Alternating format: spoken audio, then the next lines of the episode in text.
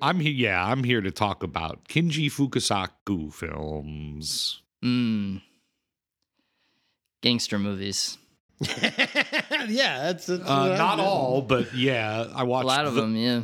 I mean, most of them. Yeah. The Yeah. vast Uh, majority. but you have to understand the thing about them is that they're good. So uh, there's that. I didn't. uh, That doesn't. Gangster film doesn't imply that they're bad.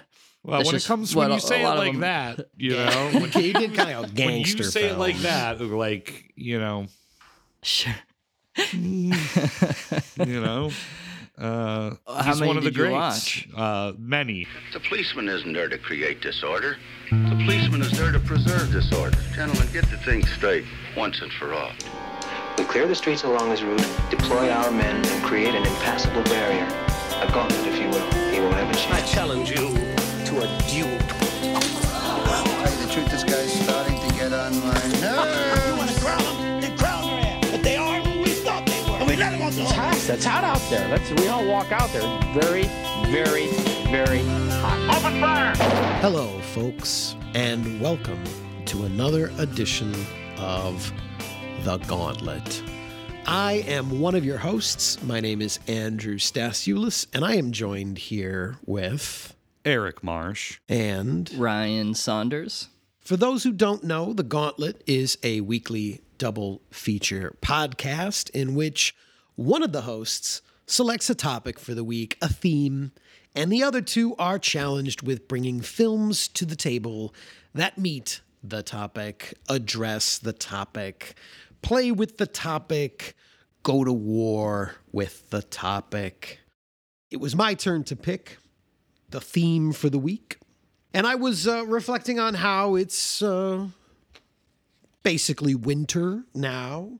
And I find often in uh, the the sometimes brutally cold Chicago winter, I find myself, you know, locked up indoors a lot. And depending on how nasty the weather can get, I can sometimes feel besieged by the elements, trying to to to hold them back, locked up in my home, trying to survive winter. So it got me thinking about a I I hesitate to call it a genre. I don't really think it's a genre, but perhaps a, a subject matter in cinema that I quite enjoy, and that would be the siege film. I asked the boys to bring me movies featuring characters who are under siege. And I can safely say that the boys brought me two of the siege movies ever made. We've got a very interesting double feature here that that certainly surprised me in many, many ways, and in many different ways. Uh, it's going to be a very interesting conversation tonight. It's a, a, a very uh, you know patented gauntlet double feature for you know true heads. They'll they'll know what's in store, but I guess I'm burying the lead, so we might as well just bring them out. Let's get down to it. I think that Ryan had the earlier of the two films. So, Ryan, why don't you tell us about your siege? Yeah, it, it came out a little bit earlier, just by a hair, which I I realized um, while sitting here, getting getting prepped and just writing down the year to remind myself. I found a film that was uh, extremely easy for me to decide on once I came across the poster. I was looking at a bunch of different siege films. I mean, there's there's so many. There's so many I love. Um, I think Apache Drums is one of the one of the greats. That was like one of the first things that came to my mind. But I was exploring a little bit more, and I was also just thinking about. I don't know if it was in the back of my mind, but you mentioning winter and feeling like locked down, locked in. I thought it would be nice to find something set in, in wintertime. And so, of course, I, I came across this poster of all of these children at war with each other, climbing over this huge snow fort and it was colorful. It was very vibrant. And then I learned that the film itself was uh, Quebecois, and I thought, ah, hell, I can't resist. This is this is the one for me. Who can resist? Who the- Can't resist. I had a, you know, I, Marsh called me out when I originally pitched it. Called it Ryan Core, which is uh, very true. This this is a film that is very in line with such titles as Train in the Snow or or Phantom Town uh, eh, for me. But I gotta say, I really really enjoyed it, and I you know I'll concede even before I introduce the film at the top. I kind of thought it would be locked down a little bit more. It's a bit more dispersed than I was expecting, and there's an interesting balance between um, who's being under siege shifting throughout the film but it does kind of resort uh, resolve around that that central snow fort this image that once i saw it i couldn't get it out of my mind. So i went with a canadian quebecois film from 1984 called la guerre des tuques or the dog who stopped the war. And I gotta say, just straight out the gate, uh, without spoiling the ending, in hindsight, it's one of the most cursed English titles I think I've like ever encountered, especially for a children's film, because Oh, it kind of set this expectation of how this dog is going to stop this war that's developing in the film. Yeah. And boy, oh boy, listeners, you're in for a surprise when we finally get to that, because it's yeah, wait for it. it's not what I was thinking was going down the snow fort uh, toboggan chute, I guess we could say. So this film is uh, fr- from 1984.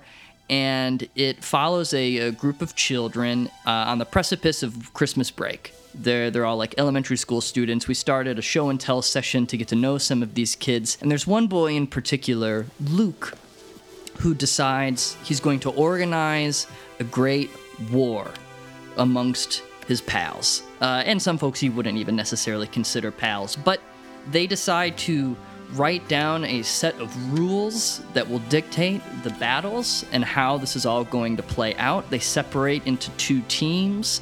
It's something that they hope won't spill into the, you know, civilian population of their small town, but it's very regimented and they have like clear instructions on how they're going to be at war with each other.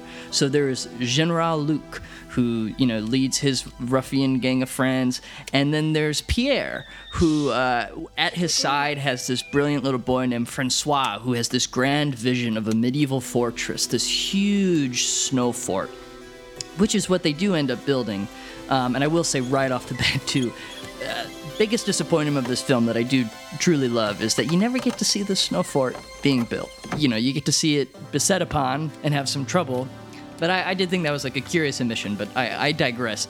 The rest of this Not because film, they needed a freaking uh, like a, Yeah, a a bulldozer. bulldozer actually like erect that thing. 'Cause that could not have been built by those children.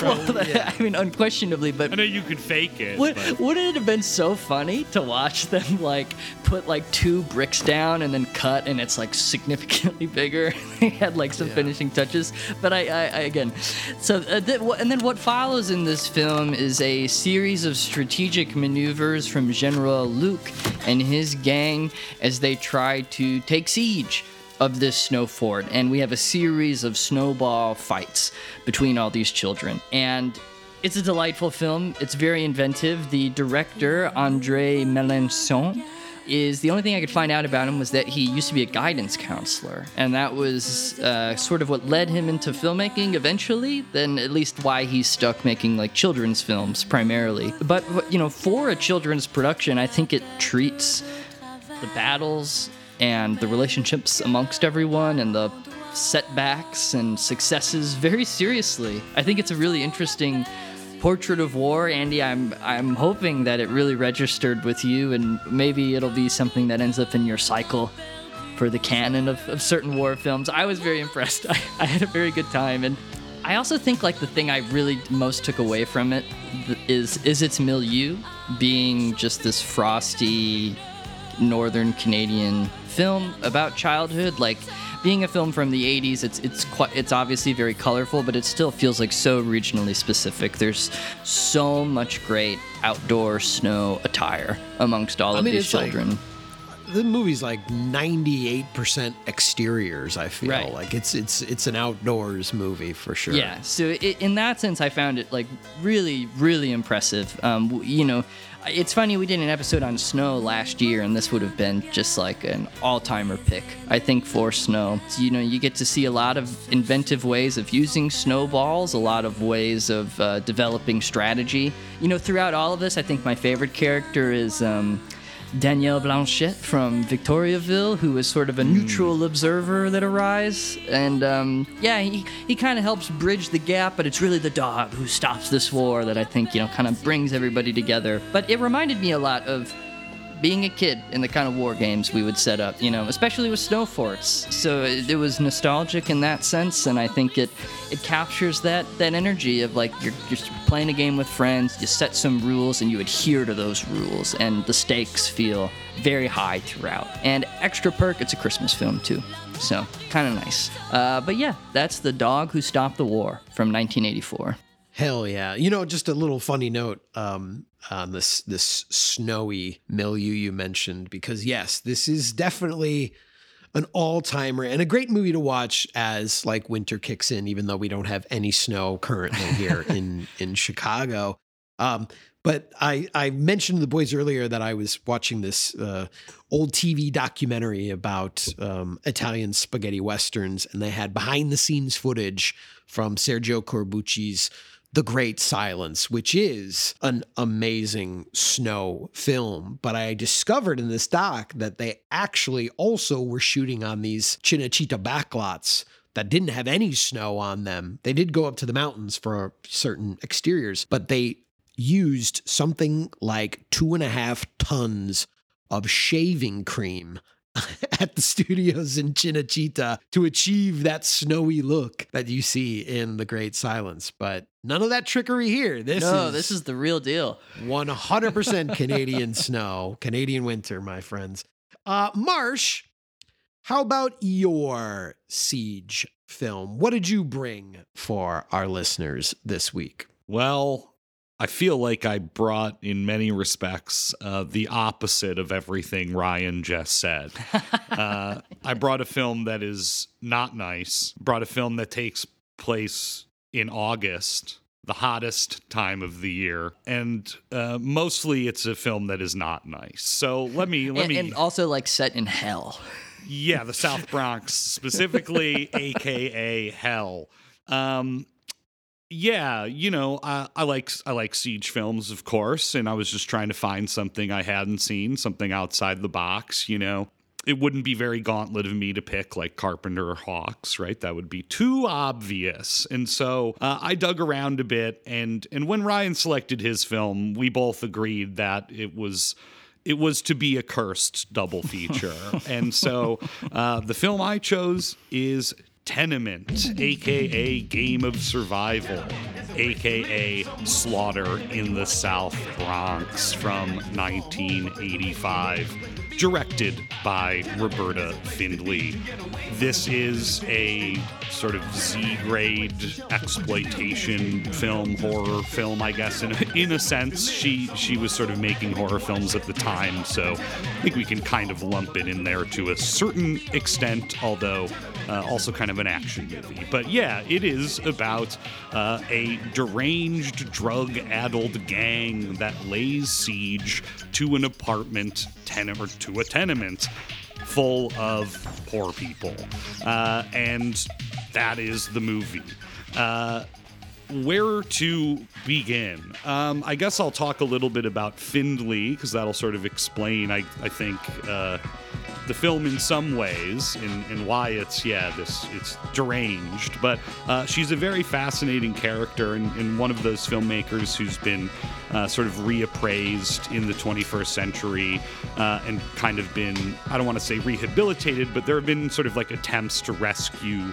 Uh, you know, yet another woman filmmaker from, uh, you know, obscurity, right? And Findlay uh, she saw it all in her in her filmmaking career. Uh, she began making sort of like sexploitation films in the 1960s with her husband Michael Findlay, who she uh, sort of ran away with when she was 16 years old. uh, when they met at City Colleges of New York, and uh, she was a trained pianist who played piano for silent film screenings that he organized, Whoa. and they, yeah. And they fell in love. They shared a, a love of classic cinema, and Michael was a budding sort of underground avant-garde slash exploitation, sexploitation filmmaker. And their their work together uh, she sort of denies authorship of any of this, but she operated the camera for most of these early films as well as appeared in them. Uh, but they're sort of contemporaneous to Wishman in terms of this kind of like shocking sexual stuff coming out of uh, the 1960s independent scene. And so they made a bunch of films together that were very notorious in how kind of like scuzzy and, and regressive they were. Uh, and then Michael in 1976 uh, died in a horrific helicopter accident where he was sliced into many pieces. Um, regardless, Yeah. Roberta. One of the worst ways you could Yeah. go. What We- ha- we how did it happen? Did it like fall on him? Was he on the ground or was he I, in the I read about it. They were like, I guess there used to be like a shuttle service of helicopters that would take you from like JFK to like rooftop buildings in New York. And uh, he was like getting on or getting off the helicopter when it was on like a rooftop, and uh, the the just helicopter sort of lost control and like flipped over on its side. And because he wasn't on the helicopter yet, the blades. Yeah, killed Got like him. 20 people. Oh my god. Yeah. Whoa. It was like in the middle of like Manhattan or something. wow. Yeah, just tr- truly horrific. Um, they had a very uh, tumultuous relationship, but regardless, uh, Findlay pressed on after his death, becoming a director of hardcore pornography, and then eventually pivoting to uh, quote unquote more respectable uh, fare, sort of straight up horror movies in the 1980s. And then uh, when her film uh, Banned from 1989 uh, was not picked up by any distributor. Uh, she retired from the industry and said, quote, there were no more video companies left to sell garbage to. and uh, yeah, so um, wow, where, yeah, like that's Tenement. It was made for, I believe, $80,000 over the course of several weeks. They were aided uh, on a couple fronts. They had a, an actual gang member in the gang um, to, to help them out a little bit. And they also had the police commissioner's wife, uh, is one of the tenement residents. She was a budding actress, and she later appeared in, in a couple Hollywood films. Um, and she's just like a random person in this, but they also like sort of the cops helped them out in certain situations because the then current NYPD police commissioner's wife is in the movie. Um, so That ought to be good for just a couple police cruisers and Yes. a couple choice shots. You know? that's that's exactly what they were used for. And yeah, it's a it's an incredibly resourceful film, but it's also yeah the opposite of a John Carpenter film, right? If we think of and I do Carpenter as maybe the greatest siege filmmaker of all time, uh, a particular interest of him, those are movies that have amazing tension and pace and spatial work and logistics and, and all that great sort of like legibility that Carper bring, Carpenter brings to his craft in a siege film. Uh, this film, uh, you know, Not so much. maybe a little baggy, you know. Uh, it, it's it's utterly perplexing in so many ways, but we all know, of course, it's because uh, it was made very quickly and very cheaply, and they did what they could to get it done. But I, I should say, uh, this film is horrifically violent, and I mean shockingly so. Uh, some of the worst shit we've ever seen on this podcast, we will probably be dis- discussing tonight. Um, fun fun side note that I think really you made it a pleasurable experience for me is the uh, first ever screen appearance by Paul Calderon, the great character actor. Uh, fans of Bosch, of course, out there know who he is, but this is a guy. Who, Everybody should know who this well, guy yes, is. He's in like a thousand movies. If you are a lover of cinema, we're talking. He's in Miami Vice. He's in Abel Ferrara shit. He's in. Uh, he's in everything. You know. Uh, just a classic, great New York actor, and he has no business being in this this movie, a movie this bad. But it's the first film he was ever in. Gotta start know? somewhere. And he's hilarious. He was killing me. He's like the only real actor in the movie, you know. and you can tell too. But uh, yeah, uh, I mean, God, we'll get into it. But yeah, I think this is my first Findlay. I know Ryan, you've seen a couple of her horror films, uh, and maybe we can we, you can shed some light on on what those are like. But uh, I was just sort of getting to know her this week through this film and sort of reading about her, uh, and she is a very very funny person who you know like you know like an old studio director, sort of like it's just what I did for work. Stop asking me about it. You know, like there's no great mystery here. I'm not a feminist. I'm not an auteur. I just I just did this for money because I accidentally fell into it. And she is constantly saying things like people who like old movies seem to have deep people who like those old movies seem to have deep psychological problems. Uh, and she's constantly yeah. I watched this interview with uh, with her in Brussels from a couple years ago because of the Vinegar Syndrome releases they were doing, and she said like.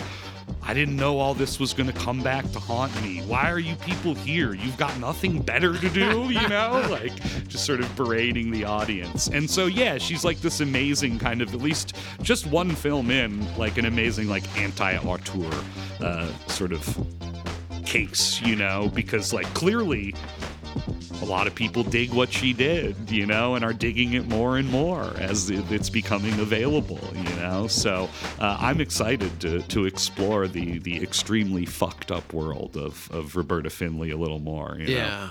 You know, it's funny because like in in my class last quarter, uh, at a certain point, the the the conversation came up amongst a couple of the film nerds in class about the the classification of being a vulgar auteur, and uh, someone had brought up. John Carpenter as a vulgar auteurist. And I was like, no, he's just, he's an auteur. Yeah. Now, Roberta Findlay, that that's a vulgar auteur, you know? More people got to see this just so they could learn the distinction between Yeah, like what sets know. the bar? Yeah, yeah, yeah. Well, this this certainly makes the case. So anyway, yeah. Long story short, that's Tenement. Uh, it's got a banging soundtrack that I that I quite liked, featuring a, a couple different sort of like genres of '80s music, like rap, synthesizer based stuff, like really jamming soundtrack. But it is a, a scary and dark and unpleasant film, and I look forward to uh, unpacking it with you all. And actually, one last thing just as you called back to another topic, I think here we have a an up all night classic. yeah. You know, as we talked about up all night films before, this one's even got the timestamps throughout the Yeah. night to just show us uh, this is just ongoing, you know, into the dark night of the Bronx. In case we lost track of time and might have been wondering if this was, you know, the next day or the next week. No, no, this is all happening in one night, folks. Thank you. Thank you very much. Yeah, I guess, I mean, man, where to begin with these uh, two films? Um, I mean, they are, yeah, polar opposites in just about every way imaginable. Although they do, they do share a few similarities. The but I- Siege? I, I mean, sort of, you know, because Ryan's already let the cat out of the bag. Not quite as locked down as most siege films It's are. true. Um, by design, Yeah. of course. They, these, these kids have parents. They got to go home, you know? Yeah, yeah. We'll we'll we'll get to some of those intricacies, but I I, I guess you know when I reflect on siege films, I often think that the space is very important. You know, the space is is very important because the question is like, what are these people defending?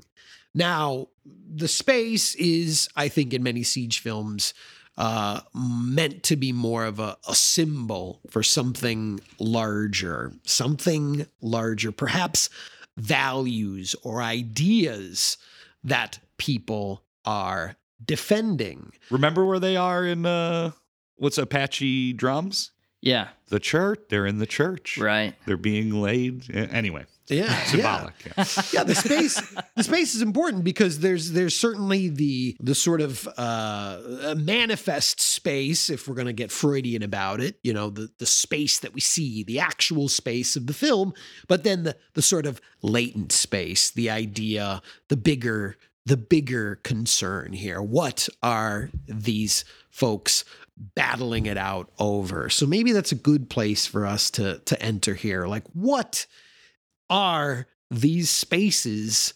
representing in these two films? You know, what is under siege? What is being battled over? What are the terms, right? Ryan sort of alluded to the fact that terms are laid out in his film, but let's get them both out here, right? What are the terms that are are going to be uh, central here to these conflicts? Well, it's interesting. I feel as though I want to answer about tenement because I was thinking about how that all relates to tenement. We could just start there. I'll, I'll pass the baton to you, Marsh, too. But specifically, how I keep thinking about this line in tenement when the little girl is kind of crawling around on the lin- linoleum floor and she looks up at her mom and just says like i like it here you know? And as rough as the tenement is it, it does feel like home for so many of them but at the same time it does feel so symbolic i mean well it obviously feels like home for so many of them but like it feels symbolic then where there's this gang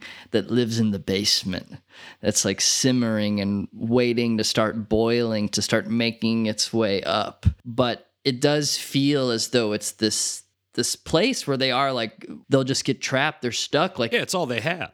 You Yeah. know, these people are are poor.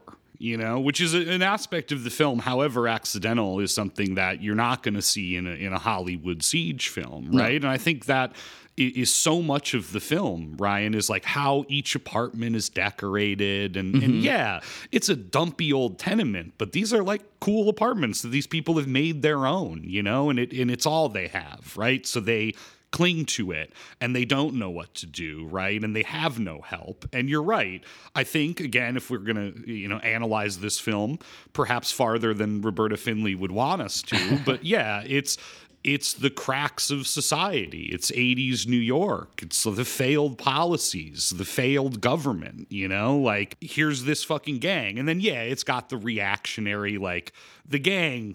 I mean, we can talk about the gang, but they are just the most. We have to talk yeah, about the Yeah. I mean, they are the most just sort of like paranoid, like crack academ- epidemic manifestation, you know? Just like these drug addled murderers who have no goals, no plan, no anything, just living moment to moment in like a murderous rage, you know? I mean, we're we're looking at like I mean, this is just straight out of like, you know, Cannon films like central casting for the screenwriter of this film, Street by Gang. the way, went on to write many Cannon movies. Yeah, no doubt about it. I mean, this is this is Death Wish the crackdown right here. I mean, this is this is late Death Wish stuff uh, for sure. Yeah. And so, yes, the, okay, we'll get into also like why this happens because there is a reason, just as there's a reason in Assault on Precinct 13, right? And so initially we're introduced to the tenement, and the gang is in the basement and they're chilling, listening to their funky rap, Playing with dead rats. playing with dead rap, Literally. rats. Paul Calderon's like putting it in his mouth, dude. Uh, they're doing drugs. One guy is just doing like pelvic thrusts. I mean, it's like the weirdest little like group party hangout gang thing I've ever seen. It's strange. They're all so weird, and they're all just like jonesing for drugs and violence. Yeah, I mean that's the thing. Like why it ultimately worked for me because it feels like they are literally beamed in from another planet. I mean, Yes. whenever we get a solo moment with any of them, it does feel as though these aren't even human beings, and everyone else in the film really does feel like human beings. Yeah. And it's like a, a variety of different cultures that are living in this building. So it's acknowledging that, but instead we just have like these evil people that have no humanity in them. Yeah, I mean, it is a caricature, but I just think about like so many of those isolated moments, you know, just uh, who who stands around and just goes, I dream of blood. I see blood. And just Oh, like Chaco spinning- does. Yeah, he does, he does, but like My head is full of blood. Sure, Chaco. My dream is full of blood. Face down on dust, man. I'm gonna get my building back. Hell yeah, Chuck. I don't know, man. I want to kick ass. Have some fun. I don't know. Hell yeah, Chuck. Yes. We are gonna have some fun. We are gonna get some buddies. We are gonna cut them up. Slice them up. Shoot them up. Have some fun. Kick some ass. Boy, oh boy, you know. If you've ever, folks, if you've ever played uh, uh, uh, Streets of Rage game, really any of them, basically the gang members here are like if the little pixelated gang members from Streets of Rage somehow got beamed out of the television and like came to life. That's It's that's so basically true. what they are. Yeah. They've got basically like color coordinated outfits, you know, and and yeah, they're very two dimensional on on that level. So and yes, so they're they are they are wronged uh, in a sense at the beginning when uh, tenement resident Carlos Rojas uh, calls the cops. is on he uh, just? I don't know if what you, your take was. Is he like the super of the building? In a way, it kind of seems like he is, It but seemed that's like not. he was in a weird position Yeah. of being somehow uh, in the the weird, you know, politics and dynamics of the tenement. That that he was a figure that that was somehow above the most of the people in, in a way. I think you're right because we see him sort of fixing the windows and, and sort of being this guy that really everyone hates, uh, other than the fact that he is explicitly racist. Uh, everyone hates him just probably because he's like, yeah, this. I mean, he's a drunk slob, number one, but he's also, yeah, the super. I think That's what I was reading. and which it I want to bring up.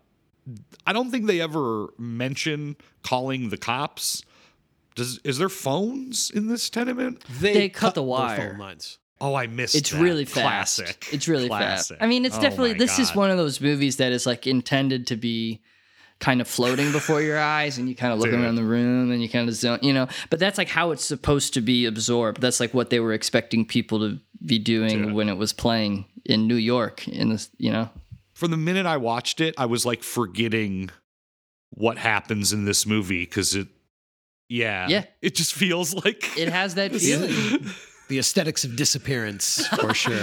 yeah. So anyway, yeah. So they the the gang is arrested, uh, but they're promptly released because they hid their their drugs and their weapons, and there's really like nothing uh, that they can keep them on. Yeah, that's Um, that's one of my favorite timestamps actually in the movie. So yeah, Rojas calls the cops.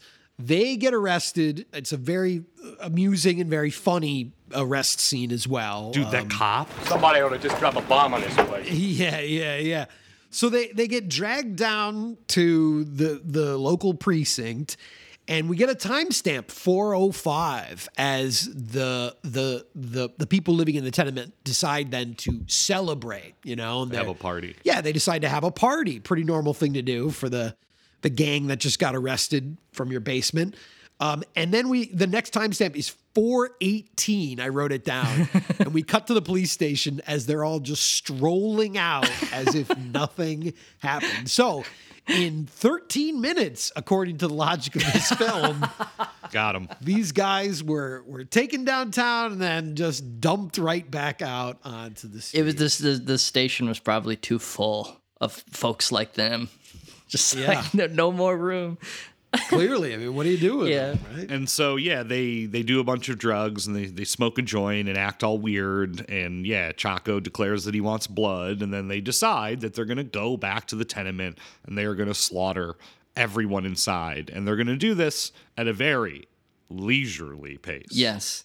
Yes. Which I would say too is a similarity between both of these films. The siege is occurring at a rather leisurely pace. I mean, when the battles begin in The Dog Who Stopped the War, they can they can get intense, but I also feel as though there's so much breathing room, of course, in between the sieges, but even when they're kind of happening. I mean, you know, It's relaxed. yeah.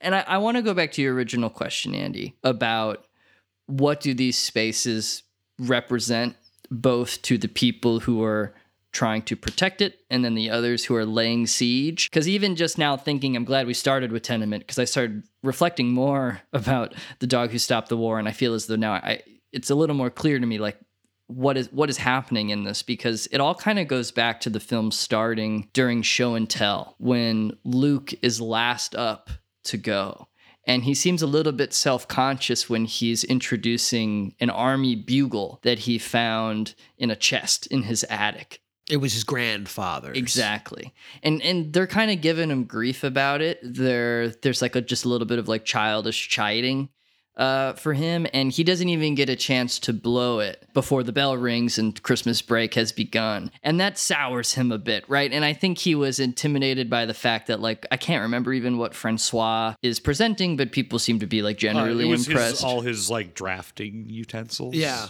oh, that's right. Yeah. Yeah. Smart kid. And Francois also got got He got you the know, boot. Yeah, That's he got right. the cane on the stage because he was barely into explaining how all these drafting tools work for engineering before he was cut off for yeah Luke's Luke's bugle, which was then also cut off. So I think I see where you're going here. We got two guys who feel like they didn't really get a chance to Exactly. to show and tell they, fully. They've got something to prove because it's important to note that the snow fort, this massive snow fort with, you know, ramparts and towers, and this is uh, Francois' design. And there's even a moment I honestly feel as though when Francois is having his vision, when it's clicking in his head about this medieval fortress, it reminds me of when the gang leader is talking about dreaming of blood. It's this isolated moment where someone has a vision of of their dream, what will be accomplished, and what it means for them. And t- to me, then the place that is being la- where they're laying siege, the snow fortress. It's of course an ex- huge sense of pride for Francois because again, as we said, no children could have ever designed something so elaborate, and it's his gang is like seemingly a bit smaller, so it seems as though almost four children built this entire thing. And then Luke, who sees this thing after he had designed this this great production, this great war amongst all the children, he's clearly very intimidated by that, that they weren't able to produce something uh, on such a scale. And I guess in that sense, to me, that's what the snow fort represents amongst all these children. I mean, if we're gonna psychoanalyze these these these uh these twerps We a little will. bit more, um, you know, I, I think there's even a little bit more to Luke uh, that maybe we're we're actually letting on here in this in this um, initial discussion because it's also very clear very quickly that like Luke is um, is a child who is just fascinated by all things military. He's just uh, a little bit of a a Quebecois warmonger, and it's it's like his idea to have this Yeah. this war. He's dreaming about it in the opening shot of the movie. Yeah, yeah, he's yeah, he's dreaming of war, you know? And so he is the one that kind of is like, okay, we're going to have this war. And then there's this this moment, this sort of kerfluffle that happens when, you know, hey, we're going to meet in the shack at 2 p.m. to lay out the conditions for my dream war scenario. And when they're even at the start trying to decide, okay, well, what are the teams going to be? What are the the sides in our army? We get this this sort of breakdown of of one of the other kids. I forget which one specifically. Pierre. Pierre. Pierre's like, well, look, we're you know, because Luke is like, we're going to order people to be on teams. We're going to pick people. We're going to order them. And Pierre comes up with the great idea. Well, look, we should allow everyone to choose which side they're going to take. That's right. Who they're going to follow. Is it going to be General Luke or is it going to be General Pierre? And he wants everyone to have the choice. And in doing so, sort of dooms himself because everyone, when they have to then decide, well, who are we going to follow? It's like, are we going to follow, like, you know, chill Pierre? Are we going to follow this little Napoleon, this little warmonger? And they think, I mean, this guy's got the fucking bugle from, you know, like the Crimean War or whatever the hell, right? Like, we clearly got to go with this guy. He knows tactics, he knows strategy. He's dreaming of this this combat scenario. So Yep. they all more or less do side with Luke.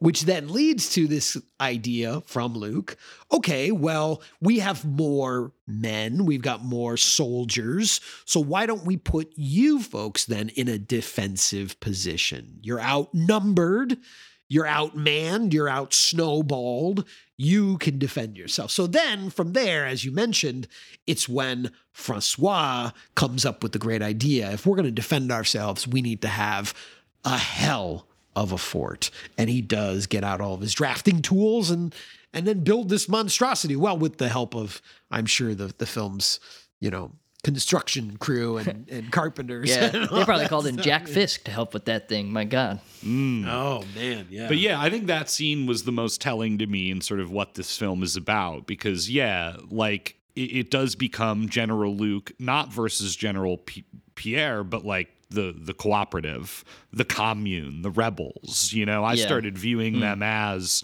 right. Yes, Luke is Napoleon, and then Pierre and Francois and uh, you know Sophie and Lucy who joined the gang. Yeah, right, yeah. like they all have something to prove. They're all sort of outsiders, and and they do, and they do just that. And and the minute that sort of starts to take shape, Luke's like, oh no.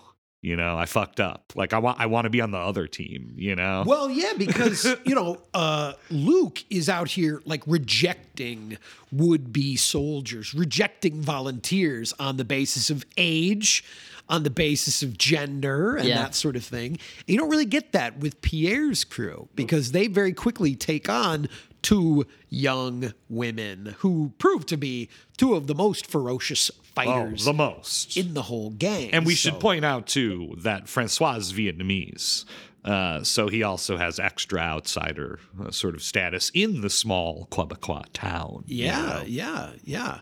I mean, so the, yeah, they they they sort of then uh, quickly then like Luke like just gets this kind of like you know uh, fevered desire to Yeah. crush what they have, to crush what they stand for, and does so in a very kind of despotic, very uh, almost you know dictatorial way. He starts running his army. I love how much his soldiers complain throughout the entire film, and people are always quitting. You know, like we're supposed to be having fun. Like, why am I getting yelled at? You know, like getting ordered around, getting sent into like absolutely like hopeless scenarios by General Luke, General Luke. Yeah, there's this one kid in particular who takes like a huge brick of ice to the head when he's ascending a ladder on the fort, and he's just like, "What the fuck this? Like, I'm not having fun this." anymore." And he just like goes and sits somewhere else. Ow! It's le fou! Monte, Jean! Je vais monter, mais pas le premier! Oh ouais, descends! Espèce de cocon! OK, fais ça vite! I was horrified when that happened, you know, because like they're, you know, they've got their siege equipment, which, you know, props to the movie for actually having like, you know, they have like medieval style Yeah. like siege equipment. They Yeah. brought ladders and swords and shields and all kinds of stuff to to assault the fort.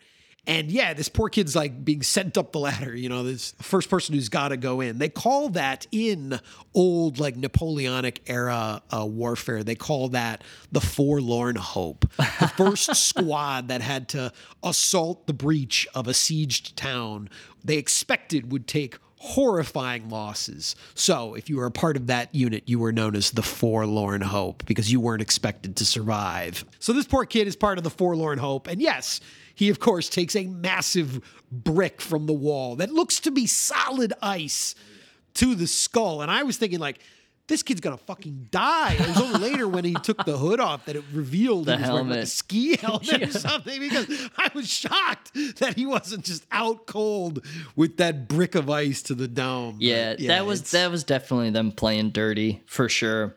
It is nice how many ski or um uh, like ski masks and hockey masks are around, just being you know Canadian children. dude, catapults made out of hockey sticks. Yeah, yeah, really good. Like this is a film where kids just casually in one scene are fixing a snowmobile on the side of the street. Yeah. Like they walk by these two kids and they got like the hood up and they're just like, oh yeah, just eh, working on the snowmobile. You These know? are snow people. I mean, that one that one chick just literally goes around everywhere on skis, I know. on cross country skis. Yeah, I mean that's the thing with both of these movies. They have such distinctive milieus, and of course, Tenement. We've we've seen this milieu a lot. Like you know, our listeners, if you haven't seen Tenement, you you get the idea when we say like you know South Bronx, scuzzy New York filmmaking from the '80s. Like it's it's very distinct. But th- but this really is too. I mean it it made me envious. I had snowy childhoods, but the idea of having perennially snowy childhoods where you could ski around everywhere to see your buds just looks so idyllic. It's just beautiful. And I Yeah. yeah, I that was like a, my main takeaway from the film was how distinctive that milieu was and how casual it all felt without like rubbing our faces in it because it just felt like the most natural thing to everyone who's in it. Like they don't make a joke about the fact that there are kids repairing a snowmobile and are under the hood. It's just so plainly presented as if Those that's facts of life. facts of life. Yeah, they, you know, we, you know, here in the in the the, the sort of like you know southern area compared to this film of, of Yeah. the Midwest, like we're tourists as far as winter is concerned. Even though we have sometimes very brutal winters, these are snow people. These are people who understand the the necessities of actually like thriving during winter instead of people like us who who literally like shel- shelter in our caves once the snow hits the ground for for for sure. Yeah, those kids never look cold. No, They got no. great gear. They love it, dude. They love it out there. They would rather be out there than in trapped inside their homes. A hundred percent. That reminds me that you know who else would rather be out there? Uh, Napoleon. And uh, I don't know when the last time you guys, or if you've ever watched Abel Gance's Napoleon, but one of the great scenes in the early part of the film is Oh, when yeah. Napoleon is at military boarding school and he leads uh, a comeback. Uh, on the battlefield in an insane snowball fight. I mean, no offense to this movie, but the snowball fight in in Abel Gance's Napoleon is like ten times as crazy because Yeah. it's silent. So Of course, historically speaking, Napoleon would probably change his tune on how fun winter could be Yes. as they uh, trekked back from Russia, the losing irony. most of their most of the army, the Grand Army, he took with him to Nevertheless, Moscow. the, my point is, is that there's a great snowball fight uh, in Napoleon, and instantly when I looked at Luke, he looks like the the kid Napoleon from that movie. Like the, it, it's not an accident. I, I would guarantee you, Melançon has seen Yeah. uh, Napoleon and was Well, they, maybe thinking they about call him. Little Napoleon in the film. Exactly. And then there's also, you know, I want to shout out uh, a, a film we had on the podcast a very long time ago, Frank Borzage's No Greater Glory. Oh, of course. uh, in which you have to wonder also if maybe that was an influence. And if not, kind of identical films in that they take war as a subject matter seriously while being children's films and depicting children, play acting, but then shit gets too real, you know? Like just following that sort of idea. Yeah, it's very it's very enlightening to discover uh Ryan as you mentioned in your intro that the director uh began his journey as a as a guidance counselor for children because it's when I watch this movie, like that now makes total sense Yeah. about like the, the the tone of this film, the idea of this film, especially in comparison to something like No Greater Glory of of uh, a filmmaker sitting down to say, how can I talk to young people about war? How can I talk to young people about the horrors of war and and why it's a, a, a terrible thing, a waste of life, a waste of limb, and and that's really what this film is. You know, uh, again, like let's let's be honest here. Yes, Ryan core pick for sure. And when when the picks came in, you know, as Marsh mentioned, there's Hawks, there's Carpenter, there's all this stuff. And of course, I should have known we got a we got a foreign language children's film from Ryan coming at us. So you know that just gets the hairs on the back of my neck up when I sit down to watch these films. But like in some of the other cases, I'm not going to give you all. I won't ever give you that. Uh, this film did like surprise me, and it, it won me over, especially in that, in the the the, the seriousness with which it was dealing with the subject. Like this isn't just some sort of like gonzo children's movie of like, what about a really cool snow war movie for children? Like by the end of this film, like you you find yourself questioning all of it. Questioning the the value in any of what has Yeah. happened, like like a, a, a true anti-war film. You know, a, a great anti-war film to me is one in which you know by the end we just we we want everybody to go home safe and sound and we wish that it never had happened it had never taken place and, and that's definitely what's going on here so I, I like i give the movie a lot of uh, props in that regard and to the director to to create something that isn't like pandering to children as well. Like it, it's it's it's treating everyone with like respect and and maturity despite their their young ages you know? Like the the the the the children in this film are all like um you know i felt like i was i was seeing people like learning and growing and stuff like that like actual human beings going through these kinds of processes Yeah, they were giving legitimate performances, uh, you know, and it, this film doesn't have the aesthetics of some of those other children's films that we've we've looked at. You know, this isn't Finding Buck McHenry. This isn't uh, MVP two. It doesn't have that. What's wrong with finding? There's nothing wrong. Well, I was actually going to press a little bit when you said like you won't give them give them all to me. I gotta say, I mean, I've had some some wild stuff, but my children's film run, I feel like I got like a perfect batting average on the the kids' films. Is there one you didn't like? Uh, I don't know about that. You know, I'd have to go through each Sure. of them again individually. There's been quite a few of them. It's on- true. It's true. I mean, pod. Spooky Town, right, or Phantom Town, right? Like that one. I mean, I know it's not like a good film, but it's it's interesting. I mean, same from MVP. Listen, listen, listen. No disrespect, but nobody bats a hundred. All right, like a thousand. But this is, I mean, this is me. definitely in the Train in the Snow territory, the surprise, like legitimate film. I, I would say when I when I saw it, and that's the thing. It doesn't have a children's film sheen. It doesn't have a children's film rhythm.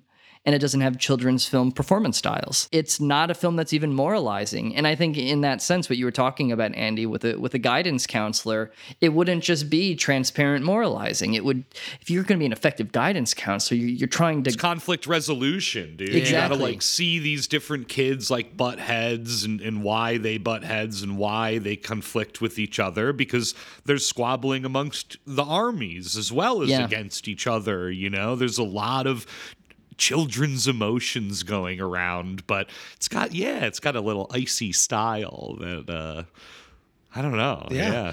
Look, there's there's a lot of like moments in this film that were for again a children's film, like very downbeat. Like this Oh, wasn't yeah. just the kind of movie that's like we got to just keep these kids on a on an 11 the whole time, you know, to keep the energy up, to keep people uh you know involved in like the, their their tiny young developing attention spans like up constantly with this. Again like think about like the energy of something like good burger compared to this right? It's like it's so like frantic because it's like you know hey how else are we going to keep their attention? These in kids are all hopped up on high high fructose corn syrup exactly in dude. America. yeah just, just chugging capri suns. But like man there's a lot of like moments where we would sometimes just get characters like isolated even uh just looking very sad looking very down looking very Dude. like forlorn and lonely There's a very powerful moment when uh, there's sort of throughout the film. There's a very ad- adorable character who uh, is a pacifist who wanders around in the woods, sort of communing with the animals. And he has this moment at the end of the film when he's observing the final battle uh, from the hill, and it's this crazy moment where like they do a sound bridge where you hear like real weapons being fired and then he's on the hill observing it and then all the sound goes out and he like forlornly walks away from the camera over the hill yeah he, I turn, he turns his back on the the whole thing it was like so it was like what i was like you know i was insane. floored Yeah, it has that thundering FX because there's like Yeah. goofy sound effects when you're up close. When the sound, when the snowball's fling, it's like boing, jump, boing, you know, things like that. But Yeah. then we step back and we're with Ti-Guy, and he's on the hill, and it's like boom, boom. Like it, it, it sounds like a horrific battle that you're hearing way off in the distance. And he says, "I just, I just want peace." and he he walks off to the horizon. It is, and he they linger on it for so long. It's not just played as a gag. He legitimately wants peace, And that's what we're left with as he wanders off. It's very touching. Yeah, and he does say that to the other observer who's like the the His war cousin, correspondent. Yeah. she's got the little camera and she's like, I got to get in there and capture all this stuff. A little indictment of the media as well, feeding on all that suffering. I like the idea of uh, there being a Peter Watkins Culloden type film, but for this war, for these children. I If only they had an eight millimeter camera. I, you know, no, I, I, I, I actually believe that Watkins started by doing.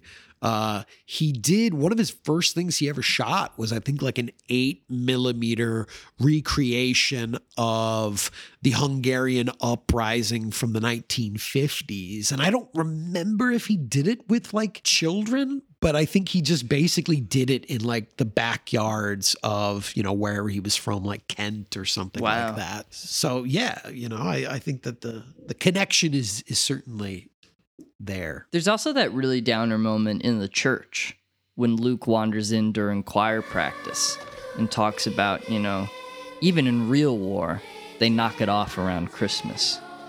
And there's like a bit of sadness embedded in that when I think he's really feeling it. He's feeling the severity of the beast that he has wrought amongst everyone. dude, everybody's miserable in this movie. As we pointed out, I mean, like aside from all like the the the the sort of volunteers who've quickly realized the the folly of of what they they sort of got swept up in once once yeah the snow bricks start flying and the the the the snow paintballs start Yeah. flying as well the, that's one of the most dastardly moments of the film almost like a chemical weapons attack you know when the when the uh, assaulting army is coming for like the next day they're planning like the sec i think it's like the second assault the the defenders get the idea of injecting paint into the snowballs and they start just pelting them with this and of course it's ruining everybody's winter coats and and getting in their hair and the dog of course also gets gets nailed by the paint and they're all like very upset because like look snowballs is one thing but like dude you just ruined my new puffer vest like this is bullshit my mom's gonna be mad Yeah. like and not even that their mom's to be mad. They all like their gear. Yeah they good take gear. pride in those cool outfits. You know, they're like, well, what the fuck? You know, I got paint all over my stuff. Sure, but I again, I I can well, only that's imagine if what- I'd gone home like that, Oh, what my mom yeah. would have had to say. She wouldn't have let me back out of the house. There's no doubt about it. But yeah, everyone like is just really bummed throughout this whole movie. It's not this like very fun experience. It just starts to to become this slog that everyone has to to see through to the ending, even when they don't understand what they're fighting for anymore. And conversely, everyone is extremely upbeat and in a good mood uh, in a film with children's visual aesthetics in Tenement. I it's just a joke. It's also extremely dour, Oh, boy. grim, rough visually film that uh, does not make you feel good while you watch it. With chemical warfare too. no, in a very different way. So I guess, you know, like for me, a sort of like transition between these two films, right, is I guess thinking about that. You know, the the the ultimate again, this is what I'm sort of getting at. I think the the, the vision for the world that you see in like a siege film and and where as much as like, you know, the you know La Guerre des Tuques, the, the War of the Hats, or uh, you know the dog who stopped the war, whatever we want to call it. Like I think ultimately, in spite of its kind of like downbeat qualities, uh, it- it's a very like hopeful Yeah. film. It's a very like optimistic film. But like using tragedy and using you know violence uh, as, as a sort of like way to to teach us something about the world, um, Tenement is a much more cynical film. It's a much darker view of humanity uh, throughout the, the the I think the entire like journey that everyone kind of goes on. You know, as you said, it's like yes, its DNA is rooted in this kind of like you know. Man, crime in the inner- cities, it's out of control. That like Cannon core kind of like the war on the streets that we see, you know, crime, it's rampant, it's everywhere, and it's it's evil. And yet in a way, whether again consciously or or subconsciously, uh, Roberta Findlay is also like peeling back the curtain to show us like the kinds of living conditions, the the systemic violence that people have to deal with every single day of just being impoverished, being poor, and and having you know horrific living conditions and that kind of thing. Um, but yeah, uh, the the movie itself then is is a total total condemnation of of just like people in general. I think.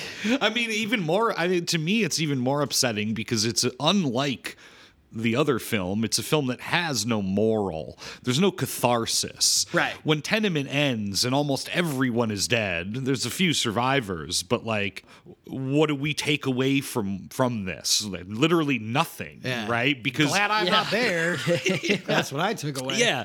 And and again, I don't mean that necessarily in a negative way. I mean it makes the film all that more upsetting because there is no catharsis, there is no moral. It's just a horrible thing that happens. We watch it and then it's over. Uh I don't know, man. Yeah. Uh, there is a, a, a, a- so much like brutality throughout this film. I mean, I, I I noticed that it was like rated X. I think Yeah. when it when it was first released, specifically for Yeah. the violence. Um, and and I will be honest, you know, we we did our gore episode, and and I, I I've certainly seen movies in my mind that I think uh, are much more graphic and have much more gore, but I think it's just the way that the violence uh, is is both depicted and and like carried out Yeah. that that really is what is so deeply troubling and unsettling in this film. I mean, the first actual bit of you know real grotesquerie that we we witness, you know, when the the gang has yeah gotten hopped up on on marijuana cigarettes or whatever. I think I, I kind of made that joke to Hillary that it's like, why do all these like crime movies from the 80s always have people like smoking pot and then being like, now I want to kill everyone, you know? Yeah, totally normal But- reaction. But a character does reference angel dust. So I Yeah. have to say they were probably smoking angel dust, not weed, because if they were smoking weed, I don't think they would have just then decided, let's go cover ourselves in dog blood and murder everyone in a building. That's usually not. Hey, Hector, pass that fucker, man.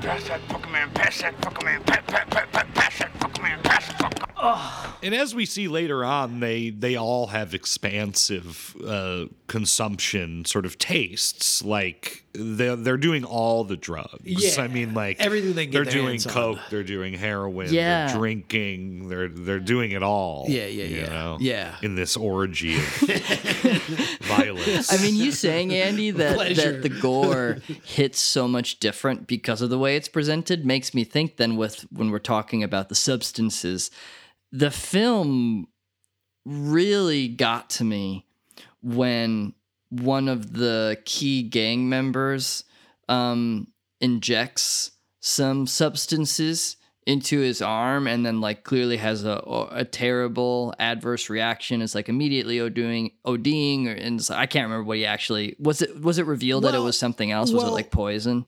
so so again like this movie it is it is you know it is i mean i don't want to i don't want to insult uh, roberta findlay here but this is a very shoddily constructed film on a on a certain level you know certainly in in in the the area of pacing but i think there is just in its kind of very like threadbare quality there are key details that that just aren't executed very well. And so in this scene that you're talking about where a gang member, you know, breaks into this apartment that is occupied by a junkie and his sex worker girlfriend. Uh it all it all the, clicks the, yeah the junkie, the guy, he tells his his girlfriend to hide under the bed, and he's sort of going to try to defend her, or save her. And I think in his mind, it's like his heroic, his his moment of heroism, I guess if you can call it that, his heroic act is he's like, well, these guys are probably going to want my drugs. They probably know that I have drugs. They seem to be like there for that purpose, that they Yeah. they know that this guy's into drugs. But he kind of like goes and crawls away, and then he kind of like prepares something and like swallows something. And in my mind, I think what he was doing was he's like, these guys are going to grab my drugs, and he puts rat poison in Right. his drug bag. that- so then, knowing that these guys are going to shoot up, which one of them Yeah, immediately right away. does, he's then just yeah, he just dies. Because wasn't because if I'm remembering correctly, isn't that the couple who like they're fucking in bed and then they notice some rats in the room and they're just giggling like, "Ooh, get the rat poison," as if that's like seemingly romantic. But I br- I bring up that scene Yeah. with the him then injecting the rat poison directly into his veins because when he starts seizing up and just dying in front of his compatriots and he like kind of falls over and leans into one of them, the guy who had previously soaked himself in dog's blood, that dude's reaction, it's not even shock. Uh, le- like, of course, there's no compassion, but it's not even shock. He just like pushes him off and just is like, "Get the fuck off of me, man!" And then like laughs and as he, dies. He makes a he, he makes a specific comment. He says, I told you to let me go first, bro. oh shit. Yeah, well, yeah, yeah. That's what Like- Yeah. that's Like, what he said when he's looking me, at his yeah. dead body on the ground. But his like the first words that come out of his mouth is like that dude falling into him because he's convulsing, and he's just like, "Get the fuck off of me!" And I'm like, how how damaged do you need to be? Where like that's what you say to a dude. Yeah. I thought the, even the I thought the gang members were friends at least. I mean, there's there's no honor among these. Look, Dude, he cuts the guy's dick off because he's like in another room. or Yeah, because one, one guy's like, you know, like like the kids in the the the the snowball war. Like one of the guys like, "Fuck this" Yeah. at a certain point, and then yeah, the gang leader punishes him for his transgression by cutting off his his penis or something like that. Look, Because it is like, what is the incentive for these guys that their leader gives them drugs? I don't know. I mean, again, look, Dude, this they is, are on another plane of existence. dude. ev- ev- look, I'll be honest. Everybody in this movie, for the most part, I'd say you know ninety percent of the people in this movie are just acting very weird, acting very strange, and and in spite of like the moments of like yes humanity that we get to see with people, like this movie is filled with some of the most boneheaded decision making you will see in just about any bit of uh, cinema. I mean look, when all of this is going very bad, when it's very quickly going very bad, some of the things that these people do, I mean, the gang members, sure, on the one hand, but the people as well, right? I mean, there's the old lady, you know, who who at a certain point is just kind of like, I'm just going back to my apartment to get like a first aid kit or something Yeah. like that, and marches down As the mayor's wife, or I'm sorry, the police commissioner's wife. the police way. commissioner's wife. Well, she's certainly carrying herself like a police commissioner's wife, thinking that she's above Yeah. like the laws of nature Yeah. themselves. Yeah. Because she just goes downstairs in the middle of all this on her own and is immediately carved up in the bathroom. Yeah, cut to ribbons in her bathroom. I mean, like, what is going on with people in this movie? I mean, yeah, they're other than Washington, you know, the like the widowed uh like worker guy who, Yeah. who clearly hate I mean he even says like "I've never wanted to have anything to do with you people. Yeah, he hates everybody. everyone in the apartment. Just like this, you know, just this tough, like solo guy, you know. And he, of course, is like thrust into the de facto leadership role because no one's really doing anything. No. They kind of are just like, oh no. And Everyone's then- just hanging out in the hallway. no, they all gather. They all gather in the hallway and kind of just like do nothing. Uh, I mean, some people help in certain ways, and some people have their own coping strategies. I mean, of course. There's the old woman, you know, living in there, and she, uh, throughout the film, is wielding a baseball bat. And she's wielding it from the get go. And she's also the person who, at their like cocktail party, th- there's some disagreement over like, you know, one woman's like shit talking all of them in the tenement, and, and the old woman is like, uh, I have been here 40 years, Leona, and nobody's going to make me move. Then you better hide, honey. Hide?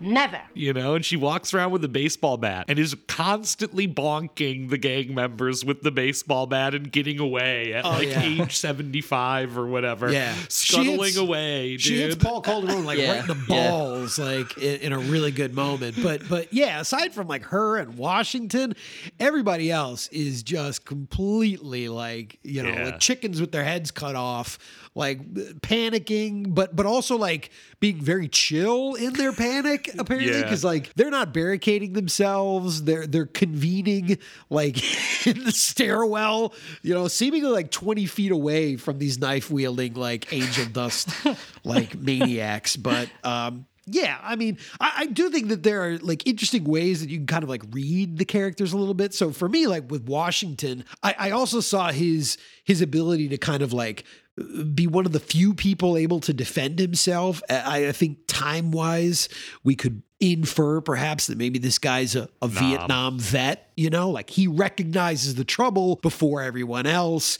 He he goes into like survival mode. He starts trying to develop plans. And the old woman that you mentioned, like, you know, when she lays out that timetable, like I've been here 40 years. I came here 40 years ago. This is what, 85? Yeah. That's 45. She is a. Jewish woman. We see that, you know, she's having a a, a, a sort of like um, you know, uh, she has this kind of like, you know, I, I'm sure some sort of like religious uh, act that she does to commemorate her dead husband, and and yeah, she's a Holocaust survivor. I think it's very safe to read that in in her, and so she is again another person who sees the danger that they're in and and does something about it. well, But a little bit a little bit of uh, psychoanalysis here. You know, Findlay was the daughter of Hungarian Jews who fled Europe. You know, and she grew up in the Bronx, and and she's been asked about this, and and she said, well, you know. She grew up in like a very Jewish neighborhood of the Bronx, and she didn't really have much contact out outside of that world. Uh, but for her, it is uh, in that sense a sort of personal film. Like, and they went to the Bronx to film it. Obviously, they shot the interiors in uh, some studio in Harlem or something. But uh, so there is that element to it. That's sort of again, you can read it. Oh, it, as a sort of personal those were thing. those. In, Yeah. That wasn't like a real building. The interiors, those were sets. no, those were Oh, sets. Interesting. I kind of was wondering almost. That's great production design. Then I'm actually really impressed. I because I almost walked away thinking like, yeah, this is just this. This is like these are just real apartments. Yeah. You know. That's impressive because one of my favorite images is that old woman sitting on a chair covered in plastic wrap while she's drinking her orange juice. And I kept thinking, like, Yeah. yeah, that's somebody's place. No, Yeah. well, they said too. You know, it was uh, it was rather dangerous where they Uh-huh. were filming, and that they uh, Findlay said that they found human bo- human bones in the open lot next door while they were filming. Very good. Wow. Okay. yeah. So they they didn't they they, they clearly didn't want to get tenemented themselves while they were making Yeah, I think they were trying to limiting their limiting their sort of like public exposure in like the middle of a gang war. police type of commissioner, vibe. you know, Yeah, a couple of squad cars notwithstanding. Right, you he probably said to them like, "Yeah, you guys aren't going to be filming like there, right? Like, you're not taking my wife down there, are oh, you?" Oh, they Like- did indeed. yes. yes.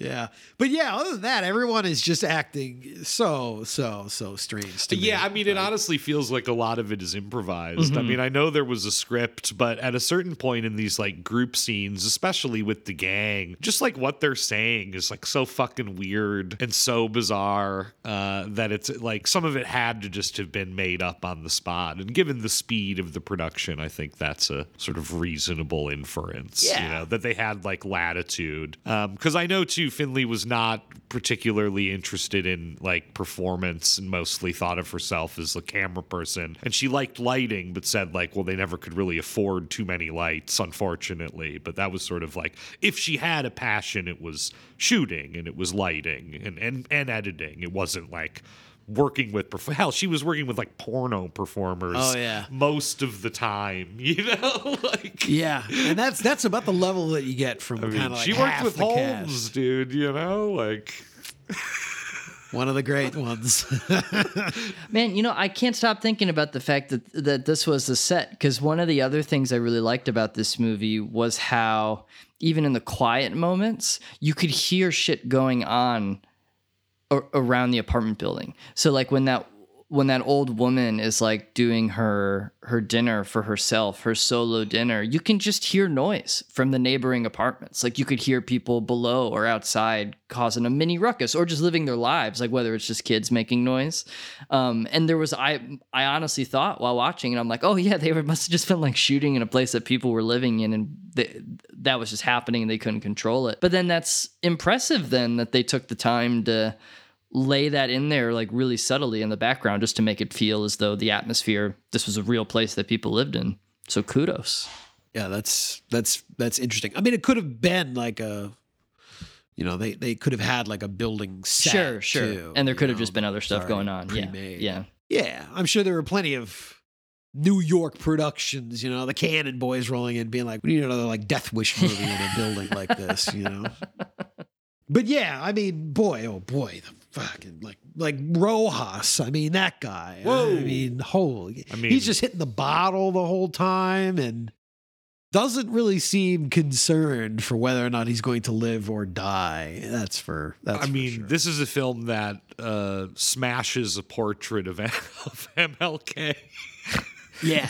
Yeah. It's it's it's not pulling any of its punches in that regard. But I think that's the thing. You know, it's like comparing it to Carpenter as you did earlier and like why Carpenter's films uh that are are similar to this. I think the the most direct you know comparison you could make would be to something like you know yeah assault on precinct 13 you know dealing with a similar milieu even though that's la um, is yeah that it, it, it can even when you're dealing with a static environment still feel very like propulsive that the action keeps moving. And even when there is like downtime it's it's sort of like earned downtime.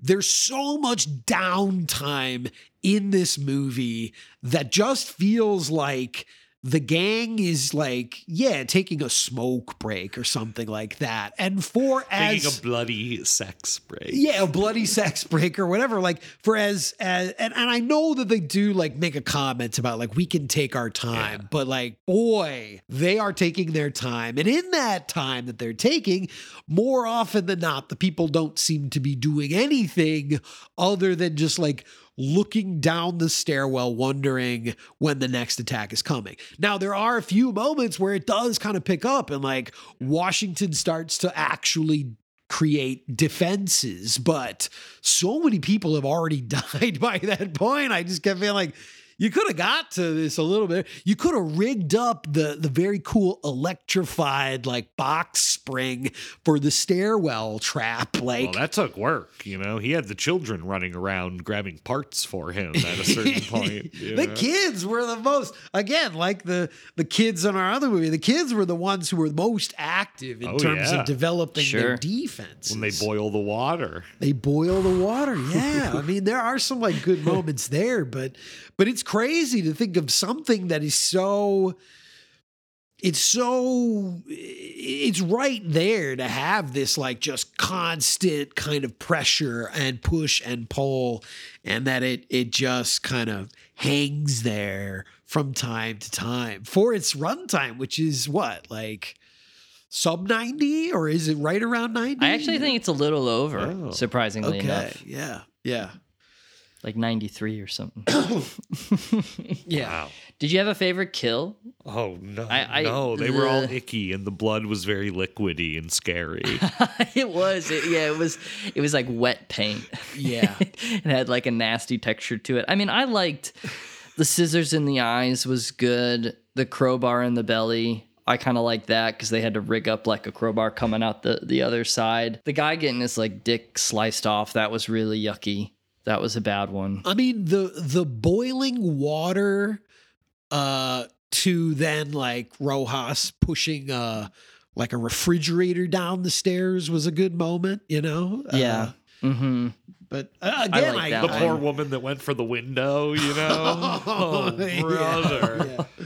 At least they addressed that, you know, for such a low budget movie. It's a it's a good move to be like what the what like what is the audience actually thinking? Like why doesn't someone just fucking like Climb out a window. Yeah, you know. Yeah. And uh, a woman a poor woman tries, but uh Yeah. she's uh because that's a key component of a siege film you know is you always have to try to set up like a Why don't they just call for help? Yeah. They cut the phone line. We got that. Why don't they just get the fuck out of there? Well, they can't. You know, why doesn't somebody go through the window? Well, they'll You'll see what they- happens. they- yeah, yeah, you fuck around, you'll find out, you know? So they do cover some of those bases pretty well. And I could say they they cover them better than uh the the the dog who stopped the war because as we said, like not a pure siege film because No. A they they break every night. They go back to their homes, which I get. You know, we're dealing with children here, but they also just abandon their fort Yeah. at several Yeah. key moments. They have a a very cool built-in sort of escape system with a toboggan that that comes out of like a hollowed out section of the wall so they can just sled away from the trouble when they're being overwhelmed. But that immediately says to me you guys are not good at actually defending. The first sign of trouble, and you hit that, you know, escape chute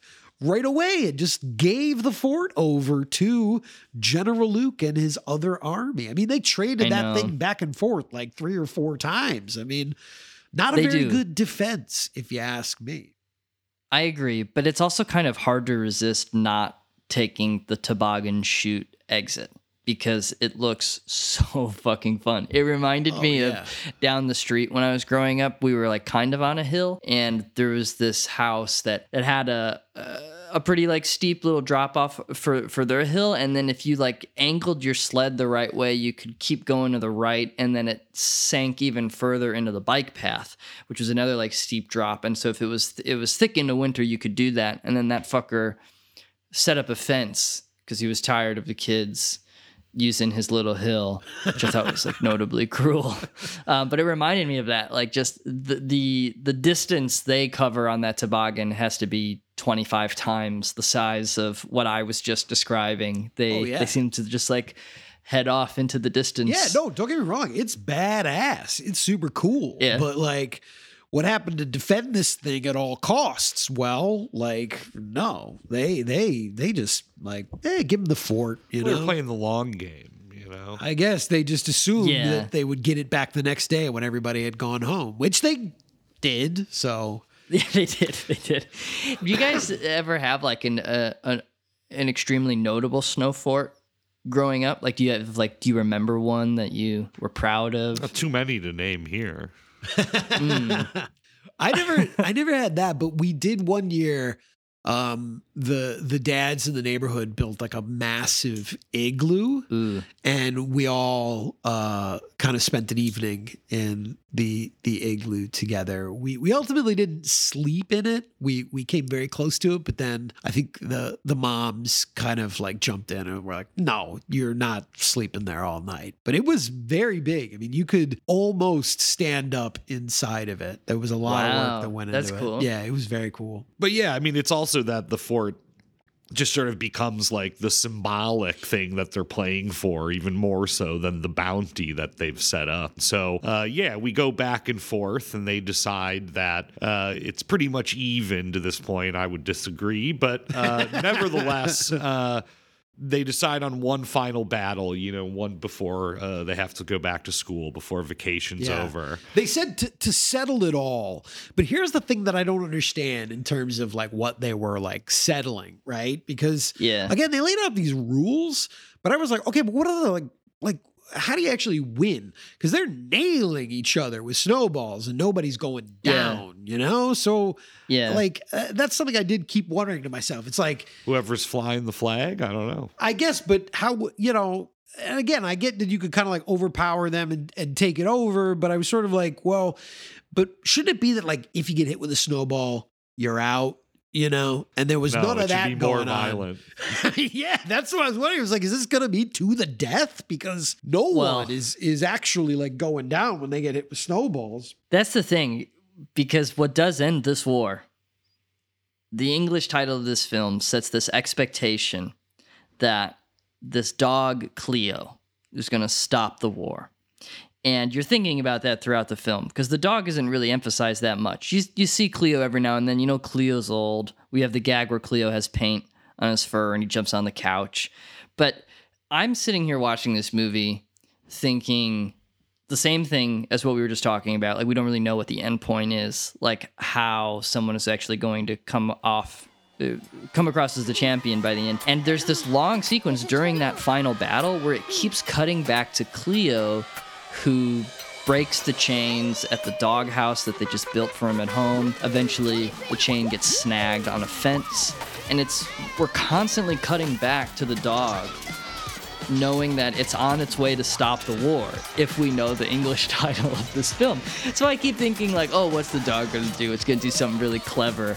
And instead the payoff is the dog climbs under the tower because someone used a shovel to carve out a little secret entrance into the tower during the siege, and that tower collapses on top of the dog and kills it. And I just couldn't get over how weird it was that they decided then for the English translation to say this movie will be called The Dog Who Stops the War. so everyone will be sitting here thinking about how the dog is going to do it, and then we're going to pull the rug from under them by killing the dog. Yeah. It's also delivering ex- exactly what the title says. It certainly Yeah. does, but you don't. It's I like guess it's I just so spot on. It's deranged. It's it's Yeah.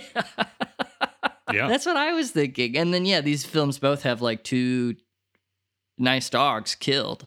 Um Very true. One's a, a disgusting death of being like totally eviscerated. Um like notably cruel too because it's a blind man's dog, so it's like going to all that effort to skin the dog. yeah, Um a service animal. Like it's brutal. Exactly.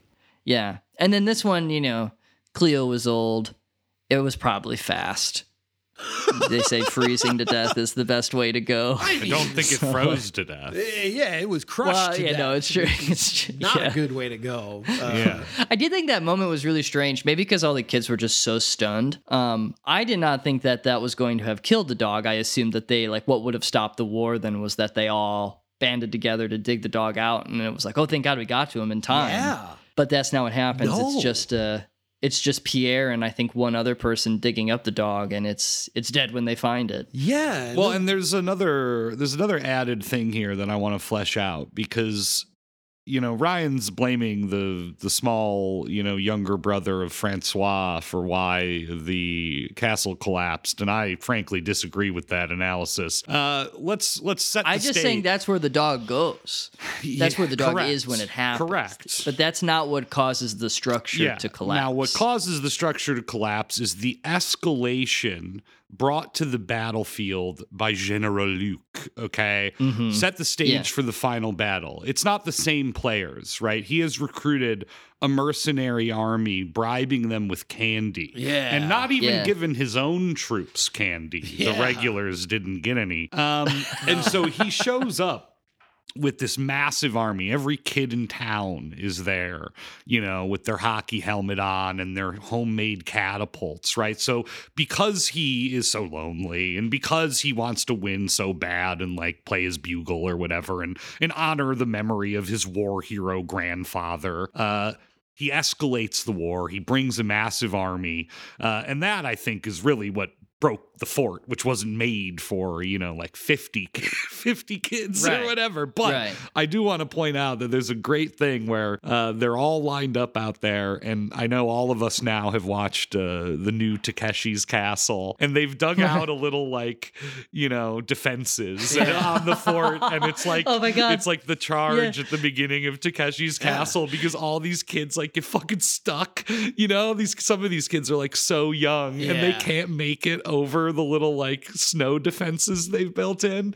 And I was cracking up. It was like serious Takeshi's Castle hours. Holy you shit! know? Yeah, I it, it was triggering something in my mind, uh, and that's exactly what it is, and I hadn't realized it until you said it. Yeah, it. because some Wow. did turn around to help like pull people Yeah. over in the same way that Yeah. Takeshi's Castle. Some will help each other get Yeah. over the wall. Th- that's cause that's what I liked in that first episode of Takeshi's when Suzuki really like he saves a ton of people. oh yeah. Yeah, hogging the spotlight. yeah, yeah, yeah, only to be shamed throughout the rest. That's For right. his selfless act. That's right. But yeah, you know, so uh then no, it's yeah, clear, it's, right? It's that- yeah, that- pandemonium. that is where like we get this this kind of like yes ultimate anti-war statement because as the war has escalated as it is spread that's when things become truly like horrific, truly apocalyptic, truly cataclysmic. The the walls come down, innocents die Yep. in the middle of all that. You know, the dog is really the the civilian casualty in the midst of of this this, you know, horrifying battle. But but yeah, you know, it's it's it's where the director like ultimately wanted to take this film because again like he didn't want it to to be this kind of again i think pandering way of saying like oh yeah and then they saved the dog and then they all learned to work Yeah. together that's Mhm. better like no he wanted a, a hard truth. total yeah total condemnation and and that comes through like a serious lesson that should put things into perspective for these these these also like very troubled young children dogs Yeah. gotta die I wonder if the animated remake maintains the same ending. I'll have to report back. Please do. It's called uh, Snow Time with an exclamation mark. Okay. More of a War of the Hats guy. Yeah. Yeah, me too. and then yeah, the ending of Tenement is very funny because it ends during uh, an apocalyptic rainstorm on the roof of the building, uh, where there's like the final boss battle. And uh, skipping ahead a bit, then it's funny because when the survivors leave the building, the streets are are bone dry.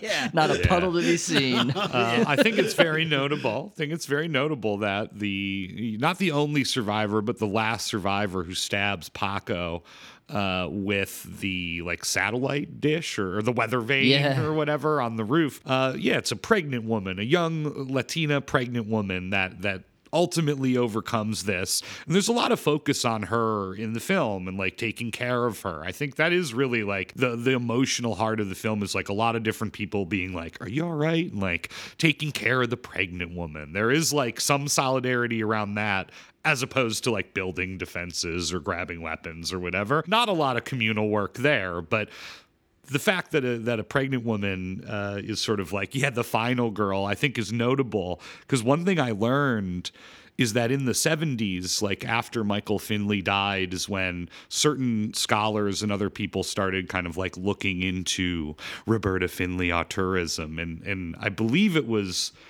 either Haskell or Mulvey, uh, someone said that like was arguing for her authorship of one of the films they co-directed because there's like a prominent pregnant character featured in it. And they were like, no man would write a pregnant character into a violent sexploitation film.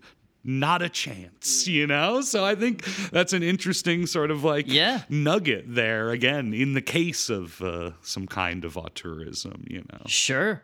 Yeah. I, I, I agree. I mean, it, like again, like the the what's here, right? Is is certainly like uh, a, an interesting depiction again of like uh, the the people who have like uh, fallen through the cracks of society or are often uh, underestimated or are are invisible people in our in our daily lives, especially in like you know struggling urban environments and that sort of thing. And like you mentioned the the sort of like the solidarity the idea of like hey we we have to take care of each other to survive the situation. The cops aren't coming. No one else is coming to help us. It's it's it's up to us to to overcome this this this this challenge and difficulty like that is definitely there in the film and and i think it is like one of the admirable qualities to be found in a movie that is ultimately just a very like disgusting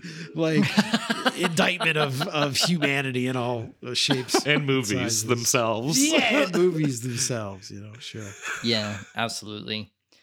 Well, I guess after having those that film indict all movies, what film would you would you go to the bat for? Uh, like the old woman in Tenement. What what film would what siege film would you defend? I mean, you guys have already mentioned, you know, like like you know some of the masters, Carpenter, Hawks, like they're they're like uh, really really like two of the probably the icons, the pillars. Uh, so resisting the the the obvious with with mentioning pretty much any of their movies that they made. Uh, you know, one that that I'm a big fan of from like the sort of like classical Hollywood era uh, is by Zoltan Korda, movie called Sahara with Humphrey Bogart. I don't know if you guys have ever seen that. I came across no. it. Oh, it's really good. It's World War II. Humphrey Bogart plays like a tank commander. They're in North Africa. They're on the the run from the marauding like German Afrika Korps, and uh, he sort of collects a bunch of like you know Commonwealth soldiers. You know they get a little bit of everybody. Uh, a Senegalese soldier, a British unit. Uh, uh, uh, I think there's an Italian deserter that they also like take, and they find themselves at like the only water for like hundreds of miles and at the moment they arrive, so do the Germans. And then Humphrey Bogart, as the sort of American sergeant, has to kind of put this motley United Nations crew together to defend this this this well in the middle of the Sahara Desert from the Nazis. Uh, it's a great movie. I love couple it. remakes too, right? Couple remakes. Yeah, they made a really weird remake in the like early 90s with Jim Belushi in the Humphrey Bogart role, which is fucking crazy. but but yeah, I would never think like Humphrey Bogart. Who should replace him? Jim Belushi. I, I I don't know about that. But it's not bad for what it's worth. And another one that that I know you both are are fans of as well. Uh got a shout out Tales from the Crypt Demon Knight. Yeah. I love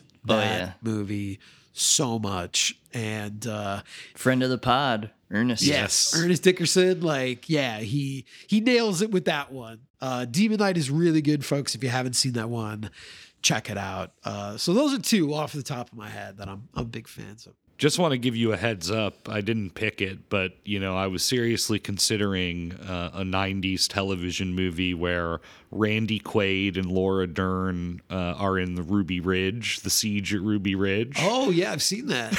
yeah. Yeah. we were Figures. he was like, we should do this. And I'm like, dude, it's three hours long. Yeah. yeah, no, I've seen that. God damn. dude. Wow. Yeah. All right. I'm glad you didn't pick it though. Yeah, yeah. This was this was uh, something. Um, well, Yeah, when I was watching Tenement, I texted Marsh being like, I think this double feature is illegal. in many countries, yeah. probably. yeah, yeah. Yeah. Well, how are we going to uh, pay for our crimes next week? What do we got coming up next week? It's Ryan's. Ryan's topic. Yeah. It is. It is.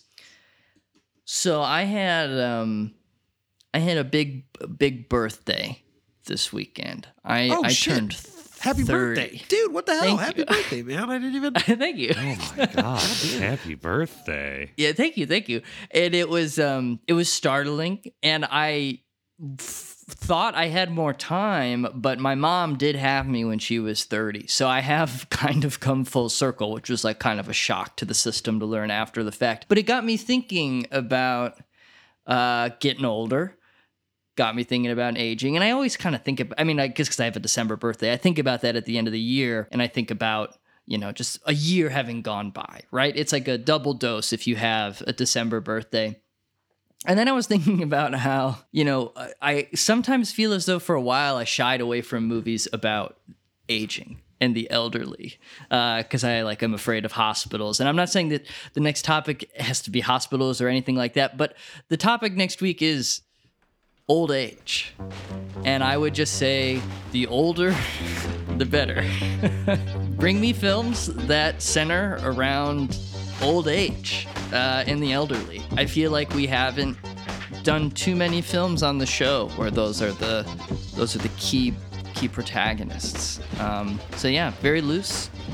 Just give me some old folks, and we'll we'll think about getting grown up. All right. All right. As always, you can listen to us on Apple Podcasts, Spotify, SoundCloud. Like, subscribe, send emails to Gauntlet Movie Podcast at gmail.com. Thanks, everyone.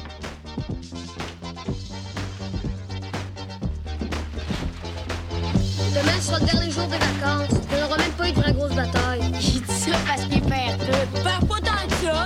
On efface toutes les autres batailles. Correct. La prochaine décide des gagnants. Venez-vous-en. On vous le redonne, notre